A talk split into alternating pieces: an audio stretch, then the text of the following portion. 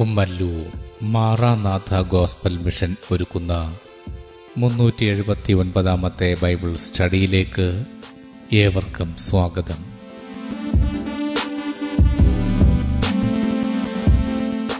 ശിഷ്യത്വം എന്ന വിഷയത്തിന്റെ ഇരുന്നൂറ്റി എൺപത്തി ഒൻപതാം ഭാഗത്തെ ആസ്പദമാക്കി ശിഷ്യത്വത്തിന്റെ അടിസ്ഥാനം എന്ന വിഷയത്തിന്റെ നൂറ്റി ഇരുപത്തിരണ്ടാം ഭാഗമാണ് നിങ്ങൾ കേൾക്കുവാൻ പോകുന്നത്.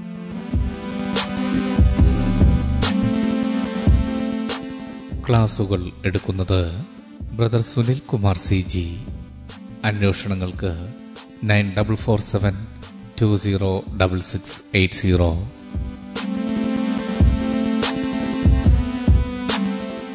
ഈ ക്ലാസുകളുടെ വീഡിയോ യൂട്യൂബിലും ലഭ്യമാണ്. Amen T V network Trivandrum Kerala triple nine five nine seven five nine eight zero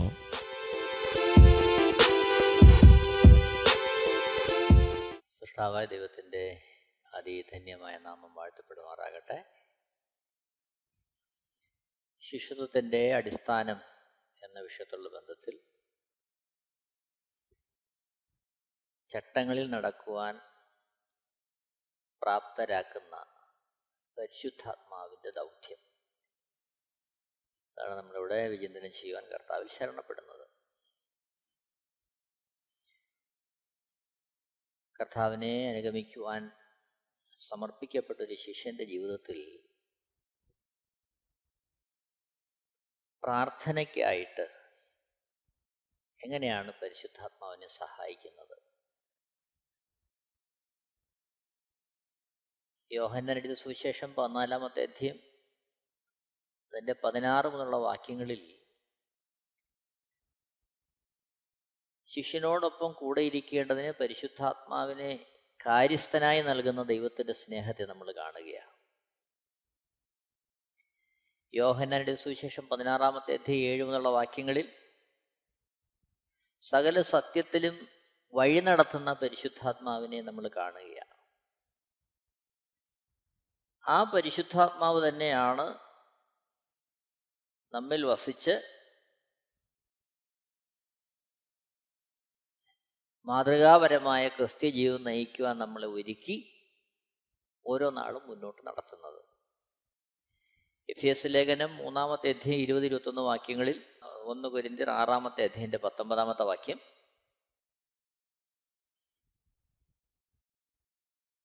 ഇവിടെയൊക്കെ നമ്മൾ കാണുന്നത് നമ്മിൽ വസിച്ചുകൊണ്ട് പരിശുദ്ധാത്മാവ് ഒരു ശിഷ്യനെ എങ്ങനെയാണ് മാതൃകാപരമായ ഒരു ക്രിസ്ത്യ ജീവിതം നയിക്കുവാൻ ഒരുക്കുന്നത് എന്നുള്ളത് നമ്മൾ കാണുകയാണ്. അതിനുള്ള ബന്ധത്തിലാണ് പ്രാർത്ഥിക്കുവാനും പരിശുദ്ധാത്മാവ് നമുക്ക് തുണ നിൽക്കുന്നത്. റോമാലേഖനം എട്ടാമത്തെ അധ്യയം ഇരുപത്തി ആറ് ഇരുപത്തിയേഴ് വാക്യങ്ങളിൽ അവണ്ണം തന്നെ ആത്മാവ് നമ്മുടെ ബലഹീനതയ്ക്ക് തുണനിൽക്കുന്നു വേണ്ടും പോലെ പ്രാർത്ഥിക്കേണ്ടത് എന്തെന്ന് നാം അറിയുന്നില്ലല്ലോ. ആത്മാവ് തന്നെ ഉച്ചരിച്ചുകൂടാത്ത ഞരക്കങ്ങളാൽ നമുക്ക് വേണ്ടി പക്ഷവാദം ചെയ്യുന്നു. അപ്പോൾ ഇരുപത്താറാമത്തെ വാക്യത്തിൽ നമുക്ക് കാണാൻ കഴിയുന്നത് നമുക്ക് തുണ നിൽക്കുന്ന നമ്മുടെ ബലഹീനതകൾ നമ്മളെ വീഴ്ത്തിക്കളയാതെ അതിന്റെ മധ്യത്തിൽ നമ്മളെ ബലപ്പെടുത്തി നമുക്ക് വേണ്ടി പക്ഷപാതം ചെയ്യുന്ന പരിശുദ്ധാത്മാവിന്റെ ഇടപെടൽ നമ്മൾ കാണുകയാണ്. അതിനുള്ള ബന്ധത്തിലാണ് കർത്താവ് ശിഷ്യന്മാരെ എങ്ങനെയാണ് പ്രാർത്ഥിക്കേണ്ടത് എന്ന് പഠിപ്പിക്കുന്നത് നമ്മൾ വിശകലനം ചെയ്യാൻ മത്തായ സുവിശേഷം ആറാമത്തെ അധ്യയം ഒമ്പത് മുതൽ പതിനഞ്ച് വരെയുള്ള വാക്യങ്ങളിലും ലൂക്കോസ് എഴുതിയ സുവിശേഷം പതിനൊന്നാമത്തെ അധ്യയം ഒന്ന് മുതൽ നാല് വരെയുള്ള വാക്യങ്ങളിലും ഈ പ്രാർത്ഥനയുടെ അനുഭവത്തെ കർത്താവ് വിവരിക്കുകയാണ്. അതിൽ മത്തായ സുവിശേഷം ആറാമത്തെ അധ്യയന്റെ ഒമ്പതാമത്തെ വാക്യത്തിൽ ദൈവത്തോടുള്ള ബന്ധത്തിൽ നമ്മുടെ പ്രാർത്ഥന പ്രകാരമായിരിക്കണം. നമ്മുടെ ജീവിത പ്രകാരമായിരിക്കണം. അതാണ് കർത്താവ് സൂചിപ്പിക്കുന്നത്. മത്തായ സുവിശേഷം ആറാമത്തെ അധികം ഒമ്പതാമത്തെ വാക്യം. നിങ്ങൾ ഇവണ്ണം പ്രാർത്ഥിപ്പിൻ. സ്വർഗസ്ഥനായ ഞങ്ങളുടെ പിതാവേ നിന്റെ നാമം വിശുദ്ധീകരിക്കപ്പെടണമേ. നിന്റെ രാജ്യം വരണമേ അപ്പോൾ ഇത് ദൈവത്തോടുള്ള ബന്ധത്തിലാണ്. ഇവിടെ നാം കാണുന്നു യേശുക്രിസ്തു ശിഷ്യന്മാരോട് പറയുകയാണ് പ്രാർത്ഥിക്കുമ്പോൾ പ്രാർത്ഥനയുടെ ഒരു ഭാഗം ഇപ്രകാരമായിരിക്കണം അവിടുത്തെ നാമം വിശുദ്ധീകരിക്കപ്പെടണം. ദൈവനാമം വിശുദ്ധീകരിക്കപ്പെടണം. ഇവിടെ വളരെ പ്രധാനമായ ഒരു വസ്തുത നാം നമ്മുടെ ഹൃദയത്തിൽ സൂക്ഷിക്കേണ്ടത് ആവശ്യമാണ്.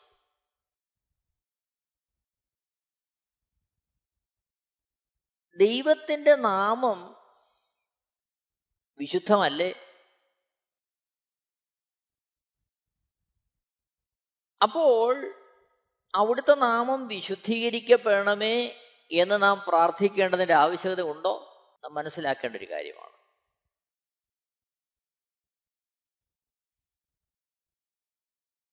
പത്രോസ് എഴുതുന്ന ഒന്നാമത്തെ ലേഖനം പത്രോസ് എഴുതിയ ഒന്നാമത്തെ ലേഖനം ഒന്നാമത്തെ അധ്യയം പതിനാറാമത്തെ വാക്യം.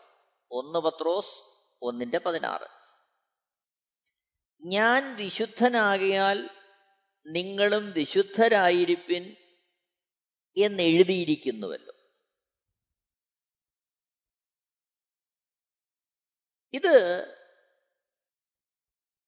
നാം വളരെ ശ്രദ്ധിക്കേണ്ടുന്ന ഒരാത്മീയ സത്യമാണ്.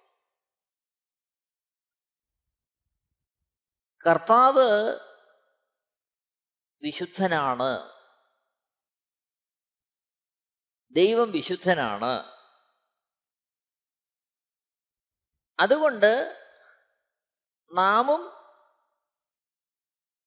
വിശുദ്ധരായിരിക്കണം. അതാണ് ആ വാക്യത്തിന്റെ അർത്ഥം. അപ്പോൾ ദൈവത്തെ പിതാവേ എന്ന് വിളിക്കുന്ന നാം പിതാവായ ദൈവം വിശുദ്ധനായിരിക്കുന്നത് പോലെ നാമും വിശുദ്ധരായിരിക്കാൻ ഉത്സാഹിക്കേണ്ടത് ആവശ്യമാണ്. മറ്റൊരർത്ഥത്തിൽ നാം ദൈവത്തിന്റെ മക്കളെന്ന് പറയുമ്പോൾ നാം വിശ്വാസികൾ എന്ന പേരിൽ കർത്താവിന്റെ നാമത്തിൽ നിൽക്കുമ്പോൾ നമ്മുടെ പ്രവൃത്തികളെ വിശകലനം ചെയ്തായിരിക്കും ഒരുവൻ ആത്മീയ ജീവിതത്തെ മനസ്സിലാക്കാൻ ശ്രമിക്കുന്നത് എന്നുള്ളത് നമ്മൾ മറന്നു പോകരുത്.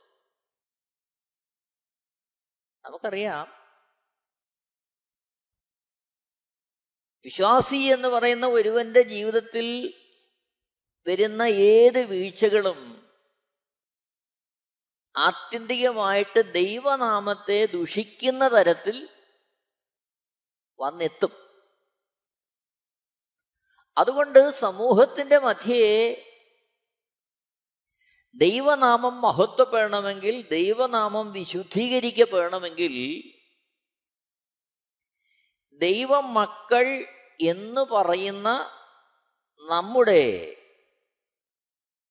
ജീവിതം വളരെ പ്രാധാന്യമേറിയതാണെന്ന് നമ്മൾ ഓർക്കേണ്ടത് ആവശ്യമാണ്.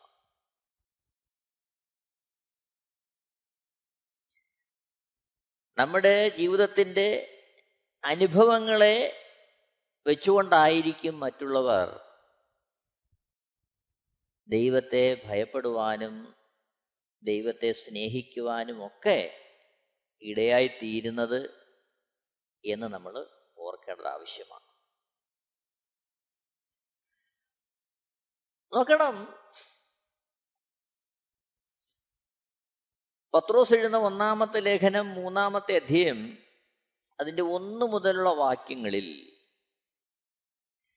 ഭാര്യമാരുള്ള ബന്ധത്തിൽ പത്രോസ് എഴുതിയിരിക്കുന്ന ഒരു ഭാഗം നമുക്ക് കാണാൻ കഴിയും.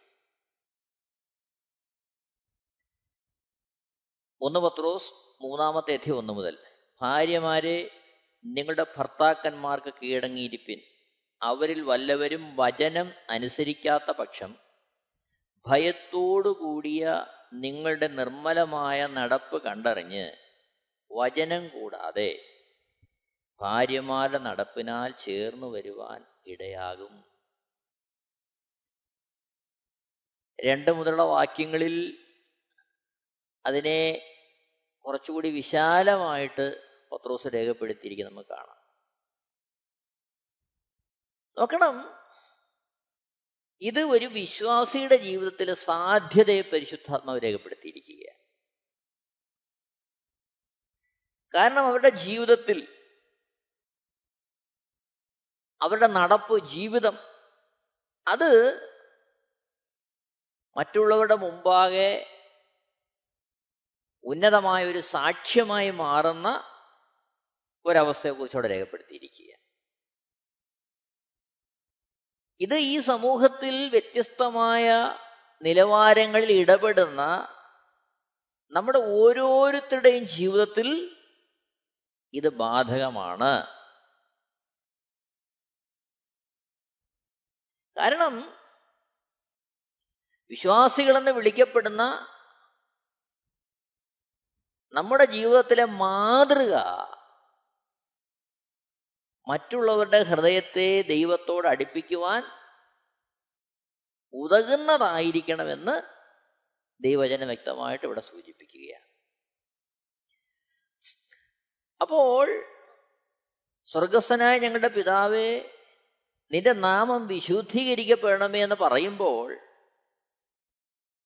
ആ നാമം വിശുദ്ധീകരിക്കപ്പെടേണ്ടത് നമ്മിലൂടെയാണ്. നമ്മുടെ ജീവിതത്തിലൂടെയാണ്. വാക്കുകൊണ്ടും ചിന്ത കൊണ്ടും നിരൂപണം കൊണ്ടും പ്രവൃത്തി കൊണ്ടും ഇടപെടലുകൾ കൊണ്ടും ഒക്കെ ദൈവനാമം നമ്മിലൂടെ വിശുദ്ധീകരിക്കപ്പെടുന്ന ഒരവസ്ഥയിലേക്ക് വളരുവാൻ ആയിത്തീരുവാൻ നാം കർത്താവിൽ ആശ്രയിക്കേണ്ടത് വളരെ ആവശ്യമാണ്. അതിനുവേണ്ടി തുനിയുന്ന സമർപ്പിക്കപ്പെട്ടൊരു ജീവിതം ഉണ്ടെങ്കിൽ മാത്രമേ നാം ഇങ്ങനൊരു പ്രാർത്ഥന ദൈവസന്നിയിൽ നടത്തുന്നതിൽ അർത്ഥമുള്ളൂ. സ്വർഗസ്ഥനായ ഞങ്ങളുടെ പിതാവേ നിന്റെ നാമം വിശുദ്ധീകരിക്കപ്പെടണമേ. ആരിലൂടെ? എന്നിലൂടെ? ആരിലൂടെ? നമ്മിലൂടെ? അപ്പോൾ നമ്മിൽ ഓരോരുത്തരിലൂടെയും ദൈവത്തിന്റെ നാമം വിശുദ്ധീകരിക്കപ്പെടണമെന്ന് ദൈവം ആഗ്രഹിക്കുന്നു. അതിനനുസൃതമായ ഒരു ജീവിതം നമുക്കുണ്ടാകുവാനുള്ള സമർപ്പണവും അതിനുവേണ്ടിയുള്ള ഒരു വാഞ്ചയും ഒരുക്കവുമൊക്കെ നമുക്ക് ഓരോരുത്തർക്കും ആവശ്യമാണെന്ന് ദൈവത്തിന്റെ ആത്മാവ് ഇവിടെ ഓർപ്പിക്കുകയാണ്. നോക്കണമേ ഒന്ന് പത്രോസ് മൂന്നാമത്തെ അധ്യയം പതിനാല് മുതൽ പതിനാറ് വരെയുള്ള വാക്യങ്ങൾ. പത്രോസ് എഴുതിയ ഒന്നാമത്തെ ലേഖനം മൂന്നാമത്തെ അധ്യയം പതിനാല് മുതൽ പതിനാറ് വരെയുള്ള വാക്യങ്ങൾ. നീതി നിമിത്തം കഷ്ടം സഹിക്കേണ്ടി വന്നാലും നിങ്ങൾ ഭാഗ്യവാന്മാർ. അവരുടെ ഭീഷണത്തിങ്കൽ ഭയപ്പെടുകയും കലങ്ങുകയും അരുത്. എന്നാൽ ക്രിസ്തുവിനെ നിങ്ങളുടെ ഹൃദയങ്ങളിൽ കർത്താവായി വിശുദ്ധീകരിപ്പിൻ. പതിനഞ്ചാമത്തെ വാക്യം. നിങ്ങളിലുള്ള പ്രത്യാശയെക്കുറിച്ച് ന്യായം ചോദിക്കുന്ന ഏവനോടും സൗമ്യതയും ഭയഭക്തിയും പൂണ്ട് പ്രതിവാദം പറവാൻ എപ്പോഴും ഒരുങ്ങിയിരിപ്പിൻ. പതിനാറാമത്തെ വാക്യം. ക്രിസ്തുവിൽ നിങ്ങൾക്കുള്ള നല്ല നടപ്പിനെ ദുഷിക്കുന്നവർ നിങ്ങളെ പഴിച്ചു പറയുന്നതിൽ ലജ്ജിക്കേണ്ടതിന് നല്ല മനസാക്ഷിയുള്ളവരായിരിക്കും.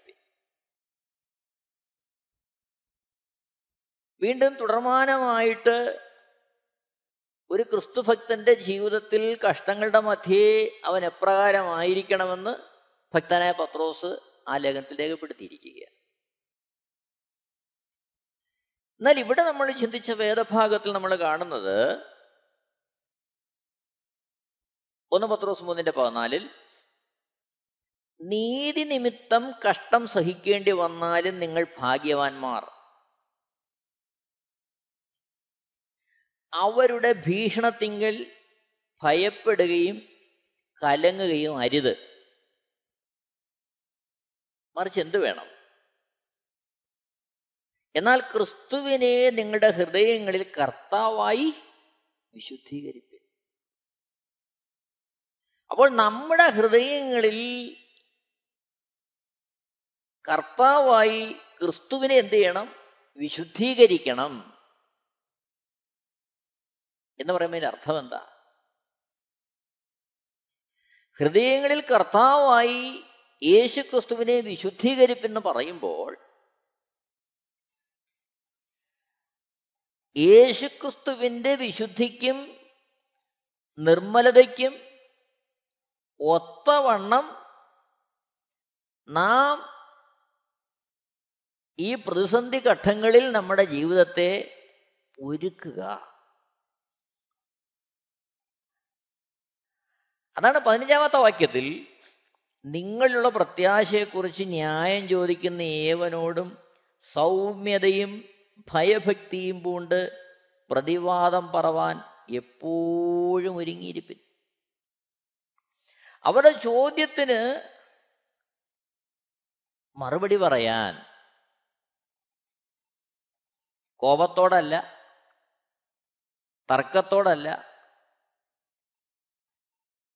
പ്രതികാര ചിന്തയോടെയല്ല മറിച്ച് സൗമ്യതയും ഭയഭക്തിയും പൂണ്ട് പ്രതിവാദം പറവാൻ. സൗമ്യതയിൽ വേണം ഭയഭക്തിയോടെ വേണം. നാം സുവിശേഷങ്ങളെ പഠിക്കുമ്പോൾ യേശുക്രിസ്തു വ്യത്യസ്തമായ ചോദ്യങ്ങളെ നേരിട്ടു. ഓർക്കണം അവിടുന്ന് സൃഷ്ടാവാണ്. അവിടുന്ന് ഏത് ഘട്ടത്തിലും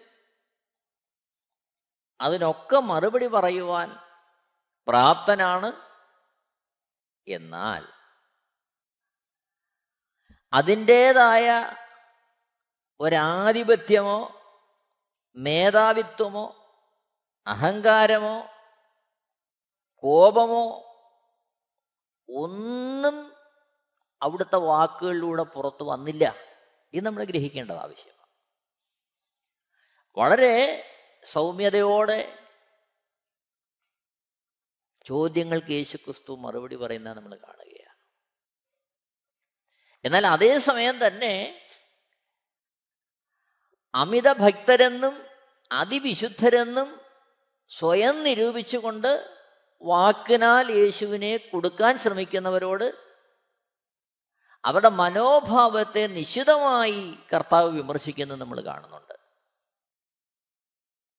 ഓർക്കണം.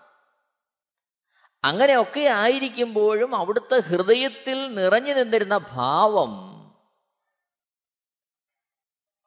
നമ്മോടുള്ള സ്നേഹം മാത്രമായിരുന്നു എന്ന് നമുക്ക് അവിടെ ഗ്രഹിക്കാൻ കഴിയും. അപ്പോൾ കർത്താവായി നമ്മുടെ ഹൃദയങ്ങളിൽ യേശുക്രിസ്തുവിനെ വിശുദ്ധീകരിപ്പെന്ന് പറയുമ്പോൾ അവിടുന്ന് വിശുദ്ധരായിരിക്കുന്നത് പോലെ നാമും വിശുദ്ധരായിരുന്നു കൊണ്ട് അതേ അളവിലുള്ള പ്രതികരണങ്ങളും പ്രവൃത്തികളും മാത്രം നമ്മിൽ നിന്ന് പുറത്തേക്ക് വരണമെന്ന് ഇവിടെ ദൈവജനത്തോട് നമ്മൾ കാണുകയാണ്.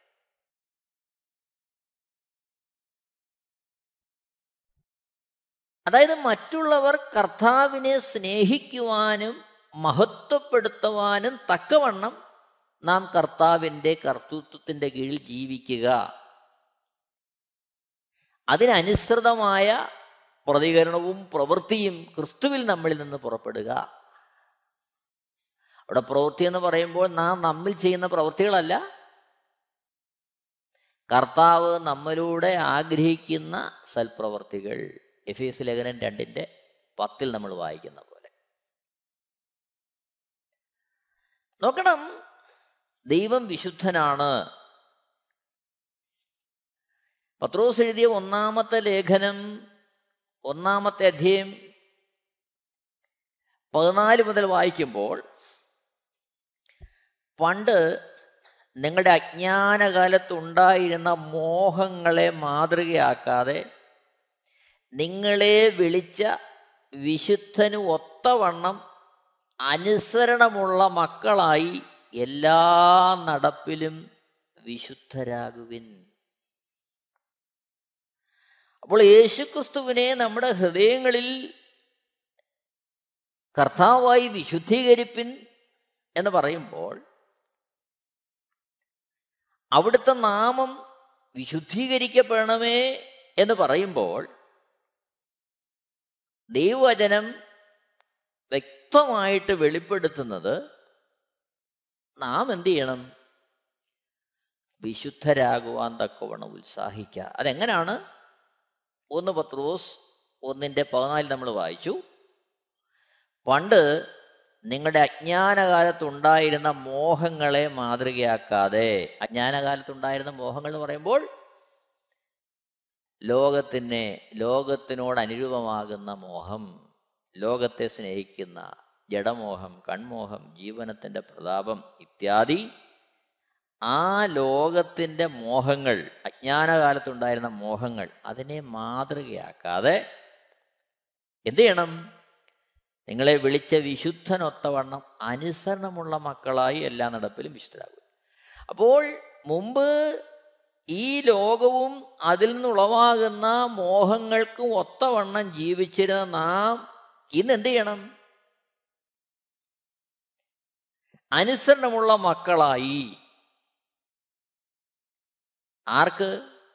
നമ്മെ വിളിച്ച വിശുദ്ധൻ ഒത്തവണ്ണം അനുസരണമുള്ള മക്കളായി എല്ലാ നടപ്പിലും വിശുദ്ധരാകുക.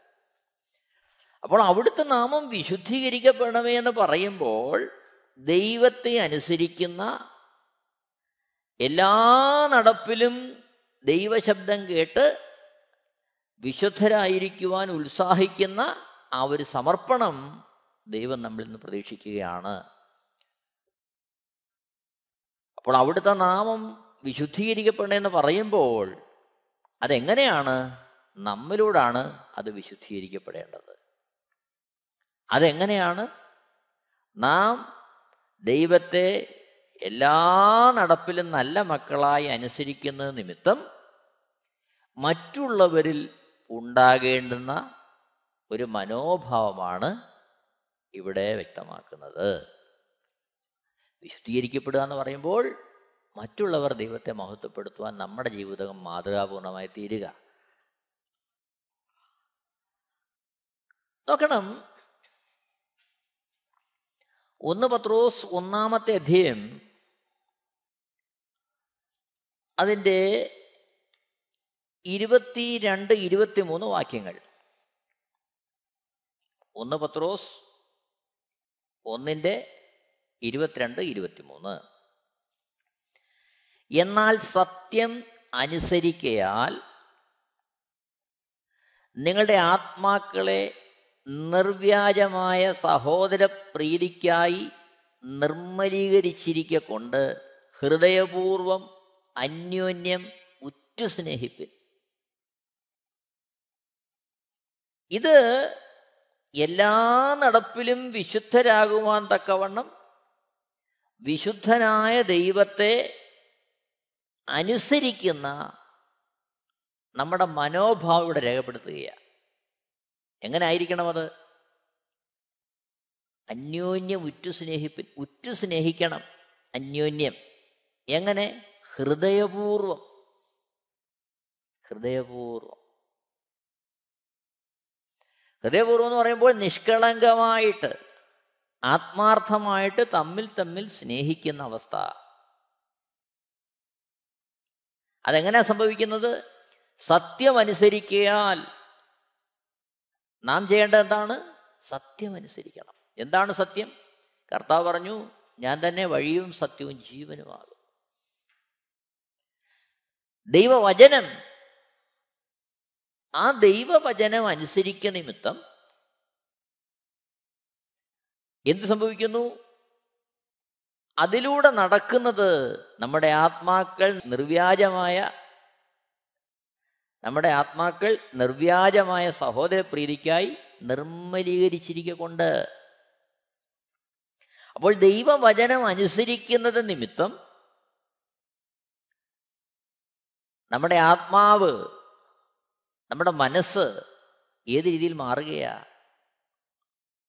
നിർവ്യാജമായ സഹോദര പ്രീതിക്കായി നിർമ്മലീകരിക്കപ്പെടുന്നു. ഹൃദയത്തിലൊരു പരിവർത്തനം ഉണ്ടാകുന്നു. ആ പരിവർത്തനത്തിൽ എന്ത് ചെയ്യുക ഹൃദയപൂർവം അന്യോന്യം ഉറ്റു സ്നേഹിക്കുകയാണ്. അപ്പോൾ ഇവിടെ അവിടുത്തെ നാമം വിശുദ്ധീകരിക്കപ്പെടണമെന്ന് പറയുമ്പോൾ യഥാർത്ഥത്തിൽ കർത്താവിന്റെ സ്നേഹത്താൽ ദൈവം സ്നേഹമാകുന്നു. ആ സ്നേഹത്തിന്റെ ആഴം എന്താ സ്വന്തം പുത്രനെ ആദരിക്കാതെ നമുക്ക് വേണ്ടി തന്നു. ആ സ്നേഹമാണ് നമ്മെ എല്ലാവരെയും സ്നേഹിച്ചുകൊണ്ട് അഖിലാണ്ടത്തെ ചമച്ചവൻ മനുഷ്യനായി ഭൂമിയിലേക്ക് വന്ന് നമുക്ക് വേണ്ടി ജീവനെ തന്ന യാഗമായി തീർന്ന ആ പരമമായ പവിത്രമായ ഉന്നതമായ സ്നേഹം. ആ സ്നേഹത്തെ ഹൃദയത്തിൽ ഉൾക്കൊണ്ടുകൊണ്ട് തമ്മിൽ തമ്മിൽ സ്നേഹിക്കുന്ന ആ ഒരവസ്ഥയിലേക്ക് നാം മാറുക. അതാണ് ഇവിടെ ദൈവം ആഗ്രഹിക്കുന്നത്. അപ്പോൾ വിശുദ്ധി എന്ന് പറയുമ്പോൾ അതിൽ സ്നേഹമുണ്ട് വിശുദ്ധിയിൽ അനുസരണമുണ്ട് വിശുദ്ധിയിൽ മാതൃകയുണ്ട് ആ വിശുദ്ധിയിൽ ഉന്നതമായ സഹോദര പ്രീതിയുണ്ട്. അതെല്ലാം നടക്കുന്നത് പരിശുദ്ധാത്മാവിനാൽ ദൈനംദിനം ഓരോ നിമിഷവും നമുക്ക് ലഭിക്കുന്ന ആ ദൈവികമായ ആലോചനകളെ അനുസരിച്ചുകൊണ്ട് അവിടുത്തെ വഴിയിൽ മുന്നേറുവാൻ നമ്മളെ സമർപ്പിക്കുന്ന നിമിത്തമാണ് കർത്താവിനെ വെളിപ്പെടുത്തുവാൻ തക്കോണം നമുക്കിടയായിത്തീരുന്നത് നമ്മുടെ അറിവ് കൊണ്ടോ കഴിവ് കൊണ്ടോ പ്രാപ്തി കൊണ്ടോ പരിശീലനം കൊണ്ടോ പാരമ്പര്യം കൊണ്ടോ ഒന്നും നടക്കുന്ന കാര്യമല്ല. മറിച്ച് പ്രാണപ്രിയനെ നമ്മുടെ ഹൃദയത്തിൽ ധ്യാനിച്ച് അവിടുത്തെ വഴിയിൽ നടക്കുവാൻ നമ്മളെ തന്നെ സമർപ്പിക്കുന്നതിലൂടെ അവിടുത്തെ ഉപദേശങ്ങളെ അനുസരിക്കുവാൻ നമ്മെ ഏൽപ്പിക്കുന്നതിലൂടെ ദൈനംദിനം ഉണ്ടാകേണ്ടുന്നൊരു പരിവർത്തനമാണത്. നോക്കണമേ കർത്താവ് പറയാണ് ഈ വണ്ണം പ്രാർത്ഥിപ്പിൻ. സ്വർഗസ്വനായ ഞങ്ങളുടെ പിതാവേ നിന്റെ നാമം വിശുദ്ധീകരിക്കപ്പെടണമേ. ഓർക്കുക ദൈവത്തിന്റെ നാമം വിശുദ്ധമാ. എന്നാൽ ഈ കാലഘട്ടത്തിൽ നാം ആയിരിക്കുന്നിടത്ത് ഭവനത്തിലാകട്ടെ ജോലിസ്ഥലത്താകട്ടെ കൂട്ടുകാരുടെ മധ്യയാകട്ടെ യാത്രയിലാകട്ടെ ഏത് മേഖലകളിലുമാകട്ടെ അവിടെ ദൈവനാമം വിശുദ്ധീകരിക്കപ്പെടുന്നത് നമ്മിലൂടെയാണ്. നമ്മുടെ പ്രവൃത്തി കൊണ്ട് മറ്റുള്ളവർ പറയാനിടയാകണം. ഇവനെ രൂപാന്തരപ്പെടുത്തിയ ഒരു ദൈവമുണ്ട്. അല്ലെങ്കിൽ ഇവനെ മാറ്റിയ ഇവനെ ഇത്തരത്തിൽ പ്രതികരിക്കുവാൻ തക്കണം ഇവനെ രൂപാന്തരപ്പെടുത്തിയ സ്നേഹവാനായൊരു ദൈവമുണ്ട്. അങ്ങനെ ദൈവത്തെ മറ്റുള്ളവർ വിശുദ്ധനെന്ന് എന്നുവാൻ തക്കവണ്ണം ശ്രേഷ്ഠനെന്നുവാൻ തക്കവണ്ണം ദൈവത്തെ മഹത്വപ്പെടുത്താൻ ഉതകുന്ന ഒരു ജീവിതം നമുക്കുണ്ടാകുക. അവിടെയാണ് നമുക്ക് പറയാൻ കഴിയുന്നത് അവിടുത്തെ നാമം വിശുദ്ധീകരിക്കപ്പെടണമേ.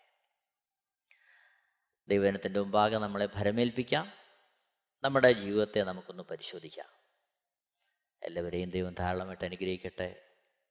ദൈവത്തിന്റെ ശ്രേഷ്ഠമായ നാമം മഹത്വപ്പെടുമാറാകട്ടെ. ആമേ Amen T V network Christian internet channel സുവിശേഷീകരണത്തിന്റെ വ്യത്യസ്ത മുഖം തേടിയുള്ള യാത്ര YouTube and Facebook. Amen T V network Trivandrum Kerala. ഞങ്ങളുടെ വിലാസം Maranatha gospel ministries Marankuzhi Kummallur P O Kollam. ആറ് ഒൻപത് ഒന്ന് അഞ്ച് ഏഴ് മൂന്ന്. അന്വേഷണങ്ങൾക്ക് nine double four seven two zero double six eight zero.